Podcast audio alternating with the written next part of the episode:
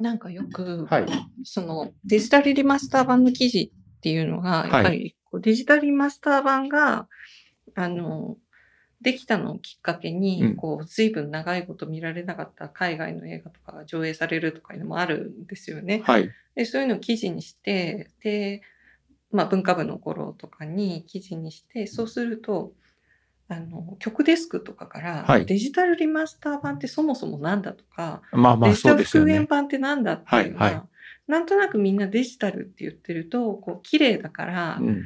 まあいいかな、みたいな、そういう感じぐらいで、あの、お客さん来てると思うんですけど、うん。あの、あと、こう、希少な作品が見られるっていうのが、いや、それを聞いて、あ、そうだよね。普通の人ってそれがなんだかわかんないよなっていう、あの、ことが、はい。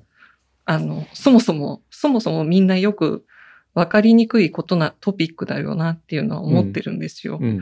なので、まあ、わかる、なるべくわかりやすく。そうです、そうです。だからまあデジタルリマスター版もそうですけど、フィルムのえ映画って何なのよっていう多分そこぐらいの、でも、フィルムの映画って、あの、古い記事にも、自分でも書いてて忘れてたんですけど、うんフィルムの生産量のピークっていうのは2007年なんですよ。はあはだから、ちょっとその話もしようと思って、あはい。なんかその、そもそもその話をしようと思って、それで今年あの、アバターの新作、なんだっけ、The Way of Water、はいはい。あがの、ジェームス・キャメロンのやつジェームス・キャですよね。メロンのやつやるじゃないですか。はい。で、あの、あれの最初のやつが、はい。まあ2009年に公開されたんですけど、はい。あそこで一気に変わったんですよ。えー、あの、アバターで、あの、デジタル企画での上映っていうのをして、それでもう、あの、フィルムからデジタルに一気にガーって変わっちゃったっていうのが、まあ確かに結構話題になりましたもんね、あの時。そう、そうですね。はいそそれで、あの、なんかその流れを作ったのが、もうデジタル 3D 映画アバターっていうことだったんですよね。なるほどね。僕がそのデジタルで撮ったっていうので一番最初に、えーって思ったのが、さい一番最初に印象に残ってるのが、あのええスター・ウォーズの新三部作の1個目？要するにエピソード1ですかね。はいはいはい。あれなんかデジタルで撮ったんだ、みたいなのが。確かそうでしたよね。うん確かそうなんですけど、その最初のうちのルーカスのあのデジタルでの取り組みっていうのが、やっぱり技術がまだ追いついてないから、うん。あの結局、1かな。まあデジタルにしちゃった作品っていうのが、結局解像度みたいのが悪いから、要するに35ミリフィルムっていうのと、うん。大体、まあ、その、内容は違いますけど、4K っていうのがイコールと考えれば、えうん。その初期のルーカスが頑張ってるデジタル映画って、そのクオリティまでないんですよ、解像度まで。で、な、なんでかっていうと、なんでそれができないかっていうと、まあ、あの、機械の問題もあるんでしょうけど、うん。やっぱりそこでかかる膨大な手間っていうのが、やっぱり追いついていかないですよね。うん。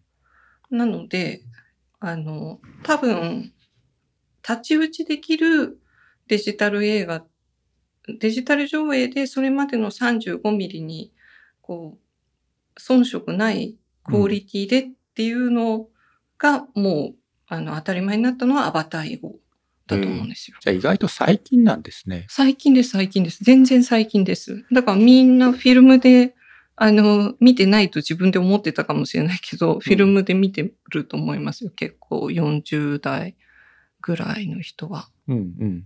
まあ確かにちょうど僕が今40歳なんで、ええはい。なので、そう、はい若い人は本当に、あの、もうデジタルとかフィルムとか、なんかちょっと何言ってんだかわかんないみたいな、そんな感じだと思うんですけど。確かにまあ昔、まあカメラもそうですけれども、やっぱりそのフィルムの画質にまだまだデジタル追いついてないよみたいな。ところがずっと言われてましたけども、最近はもうそういう言われ方することもほとんどなくなりましたもんね。そうですね。だから一個違うことがあるとしたら、うん。表現力っていうのが、やっぱり、あの、向かってるベクトルが全然違うので、うん。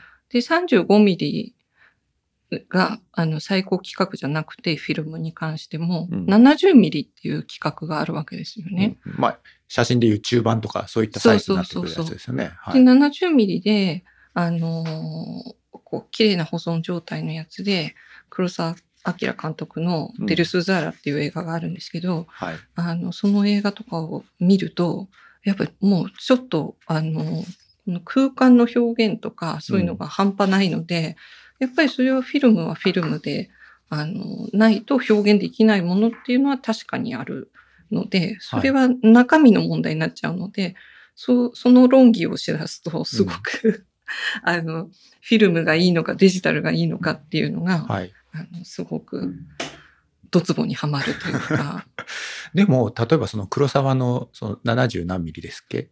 黒沢の70ミリ。70ミリ。ということは、それ用の機材もいるわけですよね。当時撮るときに。そう、そうです、そうでねす。、35ミリの機材じゃ撮れないわけじゃないですか。そうなんですよ。相当莫大なお金がかかってるんじゃないですか、撮るのって。そう、そうですよね。ね。だから、すごい、あの、財力がないと。だから今70ミリが取れるのって、うん。70ミリっていうか、60、なんか、その、もともと撮るフィルムは、現像するフィルムだったかな？どっちか65ミリなんですけど、はい。あの、それで、ハリウッドの力のある監督は、うん。未だにタランティーノとか、はい。ノーランとか、うん。うん、そういう人たちは取れてる、取る、取りたいって言えば取れる。けどえーやっぱりそれも昔の機材をこう探してきて取ってるっていう状態。でも、例えば、その、まあ、タランティーノとかノーランとか、それで撮ったとしても、その後一回デジタル処理して編集しないといけないわけですよね。そうですね。ただデジタルにしても、うん。その、うんと、例えば、まあ一番違うのが、こう、粒、粒状と書いて流状ってうん読むんですけど、その、こう、流状性みたいなものが、こう、画面にあるわけですよね。で、そのデータもデジタルには記録されるから、うんうんと、フィルムで直にっていう時と、また味わいは違うんですけど、うん画像データとして記録されるから、表現力っていうのは、あの、担保される、ある程度担保される。うん。うん。だから全く別物にはならないから、ね。そこはやっぱりデジタルの、うん、デジタル化する人たちの腕の見せ所。うん。まあデジタル的に言うと、要するに画素数が多いわけですもんね。大きなフィルムで撮るってことはね。そうです。だから 4K でやると、あの、それまでは 2K、なんていうんですか、初期は 2K でデジタルリマスターしてたんですけど、うんまあ 4K でいい作品はせっかくだからお金出してもやろうっていう風になるのは、うんそっちの理由ですよね。うんうんじゃあさらに、じゃあ、その70ミリとかになってくると 4K より上の、まあ、8K とか、そういった世界観になってくるんですかね。うん、だから私もちょっとその詳しいことは、うん。まあ多分そうだと思うんですけど、そのデジタルとフィルムの対対応っていうのがそこまでこうテクニカルなことがよくわからない。まあまあ、ちょっとね、技術的な話ですよね。そうそうそうなってくるとね。そうなんですよ。はい。じゃあ行きますかね。はい。Three, two, one, zero. All engine running. Liftoff. We have a liftoff. 読売新聞ポッドキャスト新聞記者ここだけの話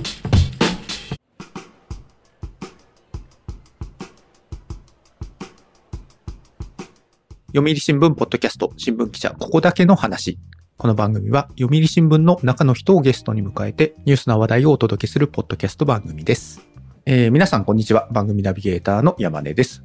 えー本日のゲストはですね、デジタル編集部、本田康子編集委員です。よろしくお願いいたします。よろしくお願いします。はい。えー、本田さんですけども、えっ、と、どういったことを専門的に取材をされているはい編集員さんなんですか、えっ、と、映画の、えー関連の取材を長くしています。はい。映画の記事のレビューを書いたり、うん。えっ、と、映画を作ったりする人、上映したりする人の、えー取材をしたり、うん。で、それから、あの、海外の映画祭の取材に、もう最近は行ってないんですけれど、はい。あのー結構何回も行って、えー日本作品や海外の、あのー最先端の作品を追いかけるっていうことをしてきました。はい。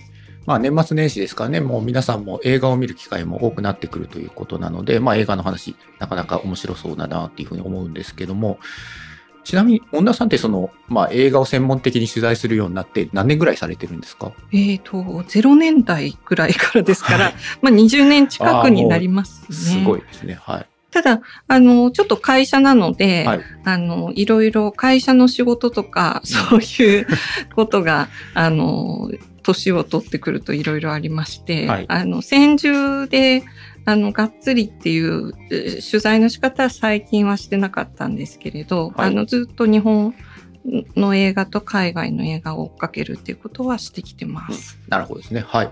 で、今日お話しいただくのはどういった内容のお話なんですか？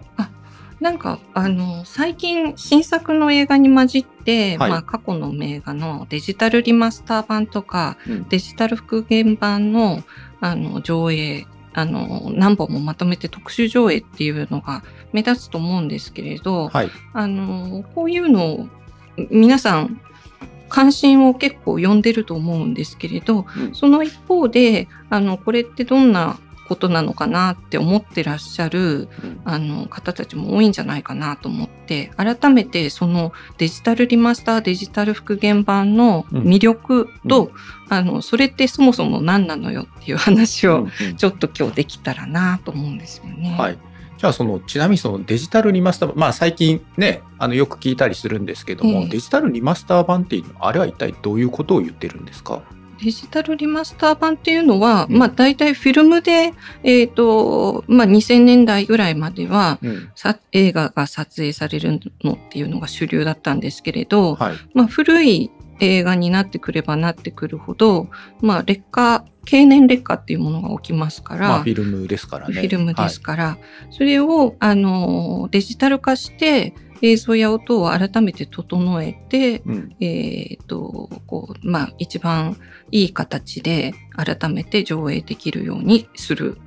そういう風にしたものがデジタルリマスター版ですね。うんそれはなんでそういったデジタルリマスターのその作業っていうんですかね取り組みが進んできていってるんですか最近？一つは、はい。過去の名画っていうのは、はい。新作以上に映画会社にとっては財産なわけですよね。まあそうですね。知的財産ですからえね、えはい。で、それをこうもう一回世にあの出すきっかけになるわけですよね。デジタルリマスター版を作るっていうのが。はい。で、えっ、と、そうすれば、また新たにいろんな新しい観客と出会ってもらえる機会になるっていうのが一つ。うんそれから、まあ、デジタルリマスターして、綺麗に整えた状態の原版っていうんですけど、んそのマスターになるものを作っておけば、はいまあ、これから万が一フィルムが損なわれてしまっても、えっ、と、担保になる。フィルムはフィルムで今まで、あの、その作品が記録されていたフィルムっていうのはすごく大事なんですけれど、うんあの、デジタルも作っておけば安心ですよね。うんうんあの、まあ、二刀流でいけるね、あの、後世まで残していけるわけですもんね。そうですね、はいそその手立ての、えー一つというか一部っていう意味も大きいです。うんうんあ、あともう一つデジタル化しないとはい。今映画館で上映するのがあの難しいっていうこともありますえね。ーえ、それはなんでなんですか？まあ今まで今までというか、まあ、はい2000年代まではうんフィルムで上映するっていうのは一般的でしたけど、はい。今は、まあ、ほとんどの映画館がデジタル上映にしか対応してないので、はい。となると、えっ、と、デジタルの上映素材、うんだからフィルムがあってもデジタルじゃないと上映できない。いわゆるまあ映画館、カタカタカタって音がしながらあの映写していた、あれってフィルムだと思うんですけれども、あれもうできないんですか例えばシネコンみたいなところでは。シネコンではほとんどできないと思います。えなので、えっ、と、まあ、いいクオリティで、ーうん。あの、あれ、ブルーレイとか配信とかでデジタルでやってるよと思われるかもしれませんけれど、はい。まあ、あの、これまで見てたフィルム映画と遜色ないいいクオリティで、えー上映できるデジタルの素材っていうのがやっぱり必要になってくるわけですね。うんじゃあ逆に言うともう最近っていうのはもうフィルムで映画を撮るっていうことっていうのはもうほとんどしなくなってきてるんですか？うんと、そうでもないんですね。あの、まあ、恵まれた、えーあの、人だけにはい。なるかもしれないんですけど、お金かかるんですね。お金かかるんですね。あの、まあ、フィルム代っていうことでかかるんで、その後処理の費用とかを考えると、ちょっとデジタルでも予算って、実際はフィルムとデジタルでどっちが安上がりかっていうのは、うんあの、単純に比較できないんですけれど、まあ、そもそもフィルムっていうもので撮ることが贅沢になってますので、えーあの、限られた監督はい。でも、まあ、あのいわゆる一般的な映画って35ミリフィルムで撮られてたんですけれど、うん最近は、あの、それより、あの、解像度の低い16ミリのフィルムをあえて使って、その味わいを出すっていう試みをしている作品も目立ちます。えーでもなんかこうそういう味のある映画っていうのはなかなかこう単管系みたいな感じの響きがあって大きなそのシネコンみたいなところで上映するみたいなイメージないですけども。ああ、いや、でもね、そうでもないんですそうでもよ。ないんですか？そう。えー。あの、アカデミー賞とかをうん。取った時に、あの、が発表された後とか、ノミネートされた時に、うん。あの、フィルムを作ってるコダックって映画、あの、会社あるじゃなアいですか。メリカのね。はい。で、コダックが、まあ、うんと、まあ、アカデミー賞とか映画祭とかのたびに、うんその、フィルムで撮られた映画がこれだけ、その、ノミネートされてますよっていうのを出したりするんですよ。えーリストを。はいそうすると結構なメインストリームの作品がフィルムで撮られてるっていうことがわかりますね。えーじゃあまあその監督さんとかは結構フィルムで撮りたいんだっていうその監督さんは多いってわけなんですね。お多いですね。多いですねえ。ーだからもうすごい有名なのは、まあタランティーノとか、うん。うーんと、それから、えっ、と、クリストファー・ノーランとか、うん。んと、それから、まあ、スピルバーグ監督もそうだと思いますけれど、はい。まあ、あの、スピルバーグ監督はいろいろ使ってるかもしれないんですけれど、うん。はい。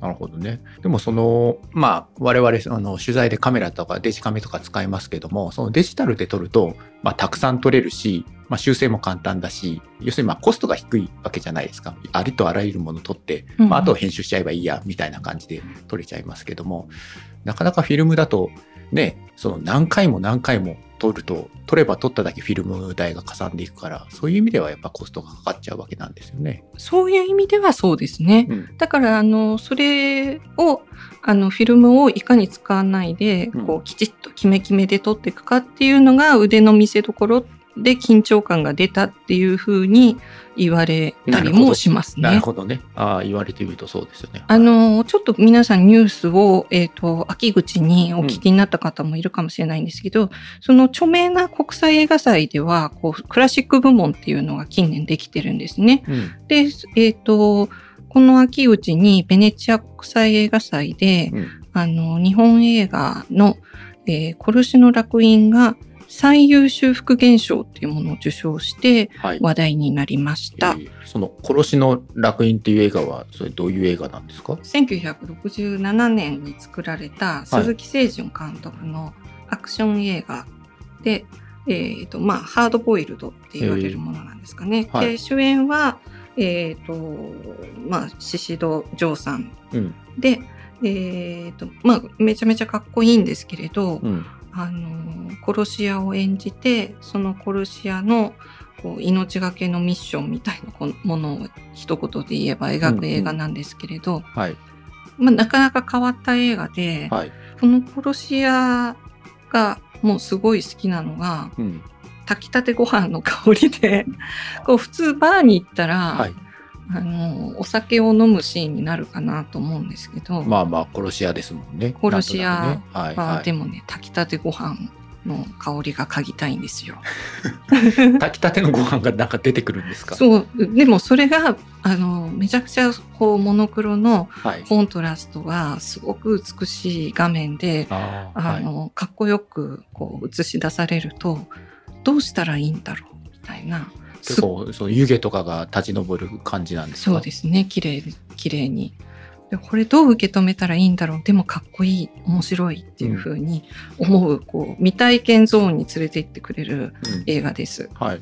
で、これがそのベネチアですっけね。ベネチアでも評価されたっていうことなんです。ちなみにこれ、配給元はどこが配給してるんですか？配給は日活ですね。ええっ、と、今年110周年を迎えたそうで、うん。で、9月に受賞したんですけれど、この、でえっ、と、復元賞を、うん。えーその日が110周年の、えっ、と、創立記念日だったんですね。すごいおめでたい話でしたね。すいません。であの私ね40歳なんですけども、ええ。その日活の映画って多分ねほぼ見たことないんですよね。え。ー で日活っていうとまあ日活ロマンポルノっていうのが一番最初に思い浮かぶんですけども日活ってどういう映画を作ってどういう配給会社さんなんですか？ちなみに、えっ、と、日活は、まあ、110周年の歴史がありますので、はい、この110年ってどんなもんなんですか？その映画の配給元で言うと。あ、日本で一番古いんですよ。ああそうなんですか。そうなんです。えーはい。で、えっ、と、言っておかなくてはいけないのは、うん。あの、日活っていうのは決して旧作だけの映画会社じゃないっていうか、うん。あの、バンバン新しい映画作っていて、うん。で、今公開されている作品だと、えっ、と、沢田研二さんが主演している土を喰らう12ヶ月、はい。えっ、と、これも日活の作品だったりしますので、はい。で、今年も、あの、すごくいい映画、芦田愛菜ちゃんが主演のメタモルフォーゼの縁側とか、うん。あの、そういう新しい作品をバンバン作ってる会社なんですけれど、うん。まあ、あの、元は時代劇を撮って、うん。で、それから、まあ、いろんな感動作も撮ってますし、うん。えっ、と、うん、それから、こう、さっき言った殺しの楽園みたいな、うん。えっ、と、アクション映画の時代もありますし、うん。で、それからこう映画がちょっとあの、社用になってきたときに、うん。あの、起死回生のこう手段として、えー日活ロマンポルノっていうのが作られるようになったんですけれど、うん。ここからもすごく名作が、えー名作名監督が出てきていまして、うん。で、えーと、このロマンポルノの作品も、えー海外の映画祭のこうクラシック部門で上映されたっていうことがありました。じゃあこのロマンポルノもその海外での評価っていうのは結構高いんですか？あ、高いです。そうですね。評価の高い監督もロマンポルノで、えーと腕を磨いてからっていう方もいますし。うんなるほどねでもまあこの110年って言ったらまあ当然戦前ですし関東大震災よりもっと前ですもんね。そうですね。はい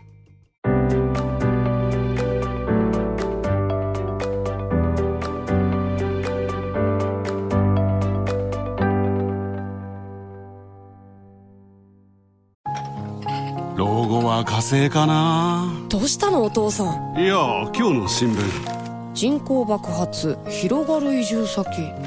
私だったらハワイかな？無難だな。新聞がある話題がある。お試し読売新聞。ネットで簡単。まずは無料で。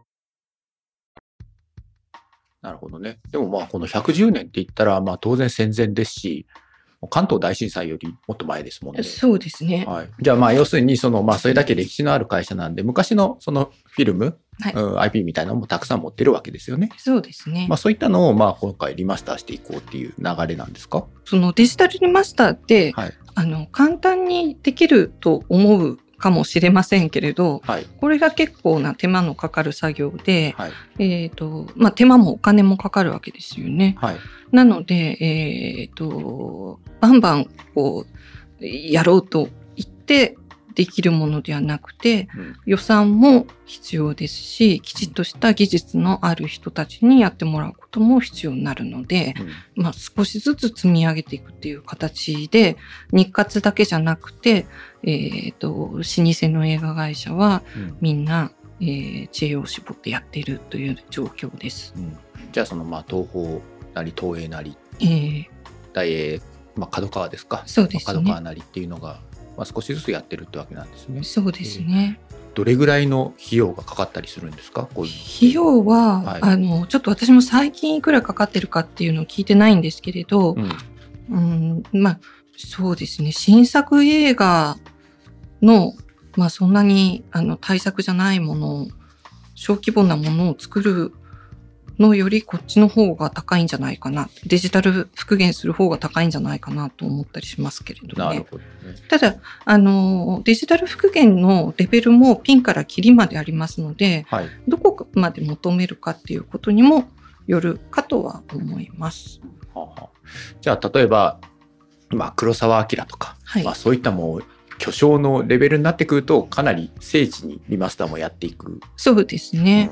だから、まあ、あの、すごい単純に、あの、イコールとは言えないんですけれど、うんまあ、あのえ映画の、えっ、と、まあ、フィルム作品の時の標準というか、大多数の映画は35ミリフィルムで撮られてたわけですけれど、うん。まあ、それに、あの、匹敵するデジタルの、えっ、と、まあ、解像、解像度っていうか、そういう高精細な表現ができるのが 4K 規格と言われてますけれど、その 4K で、えっ、と、まあ、デジタルリマスターをしていくっていうことは、えーまあ、一番重要ですよね。うんうんでもそのデジタルリマスターって一コマ一コマをまあ綺麗にまあ修正をかけていくってわけですよね。はい例えば、まあ、モノクロだったらまあモノクロの調整色の調整をしたりとか、まあ、まあコントラスト調整したりとか、まあ、そういったことになってくると思うんですけどもあとまあフィルムがねちょっと破れてたりあの破損してたらそこをちょっと修正ビビってしたりってことだと思うんですけども、ええっていうのをまあ一コマ一コマやっていくわけですよね。そうですね。これ手作業なんですか？あの、手作業と、えっ、と、専用のソフトも多分あると思うんですけれど、はい。あの、これ以前取材した時に聞いたんですけれど、その、うん例えば雨の表現あったりするじゃないですか。はい。雨が映ってると、こう、間違えて、それが、こう、汚れとか、こう、傷とかと間違えてっていうソフトが認識してしまうっていうこともあるので、はい。えっ、と、まあ、ここは、あの、ソフトを使う時でも、技術者の方の、うんあの目が欠かせないっていうことになるんですよね。確かにね。だからすっごい手間のかかる作業だと思います。ああそうですよね。もう黒沢の映画とかね、土砂降りのなんか雨みたいなのとかもあったりしますもんねね。。ええでも雨だけじゃなくてこう水しぶきがバシャって上がったりみたいなね。そうですね全。部コンピューターが間違えて修正しちゃう可能性もあるわけですよね。そうなんですよね。はいなので、いろいろこのね、で、あの、デジタル化していくのは、うん。2時間半ぐらいの映画だったら、多分20万コマ以上あると思うので、はい。それを一コマ一コマやっていくっていうのはちょっと大変ですよね。うん、で、その映画のそのデジタルリマスターみたいなデジタル修復っていうのは今どれぐらい進んでるんですか？なんか割合だとわかんないんですけど、はい。例えば、まあ、うん日活だと多分これまでのフィルモグラフィーっていうか日活作品って7000本ぐらいあると思うんですけどはい。そのうちデジタル復元版が作られたのっていうまあ一握りだと思うんですよね。であのーまあ11月から、まあ、東京で日活ワールドセレクションって言って、うん。うんえっ、と、まあ、名作、デジタル復元された名作8作品を集めて、えっ、と、特集されたんですけど、うん。これ近年復元された10本うん。なんですよね。うん。そういうふうに考えても、あの、なかなか一挙にわーっと作ったり、わーっと復元したりっていうのは難しいですよね。その、まあ、今回、えー復元されてこの日活ワールドセレクションでその公開された中に先ほどご説明いただいた殺しの楽園はい。も入ってるってことなんですかね？そうです、そうです。はいあの、ぜひこの機会に映画館でご覧になるといいと思います。はい。ちなみにこれっていつまで映画館で上映してるんですか？えっ、と、東京での上映は一旦終わってると思うんですけれど、うんあの、全国順次公開ということですので、うんえっ、と、お近くに来るときあると思います。うん、でその映画のマスターのフィルムっていうのも非常にまあ大量に保管しないといけないわけですよね。ね。こういうマスターテープって、まあ、当然そのあの日活だと110年の歴史があるってことは関東大震災もあったし太平洋戦争もあったわけで残ってないフィルムっていうのも結構たくさんあるんじゃないですか？そうですね。はいあのーだから先ほどうんと、まあちょっと黒澤明監督の名前が出ましたけれど、んあの今回の配信はここまでです。続きは次回配信します。読売新聞ポッドキャスト新聞記者はここだけの話。この番組ではリスナーの方からのお便りをいつでも大募集しています。お便りは概要欄にあるメッセージフォームのリンクからお寄せください。ツイッターでもハッシュタグ記者ここばなをつけて番組の感想をつぶやいてください。今回も最後までお聞きいただきありがとうございました。次回の配信でもお会いできたら嬉しいです。ナビゲーターは読売新聞の山根でした。